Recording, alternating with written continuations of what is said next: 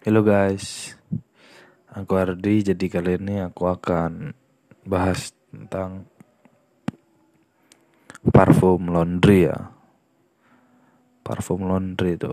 Jadi kali ini kita akan bahas tentang ya wangi-wangian laundry itu.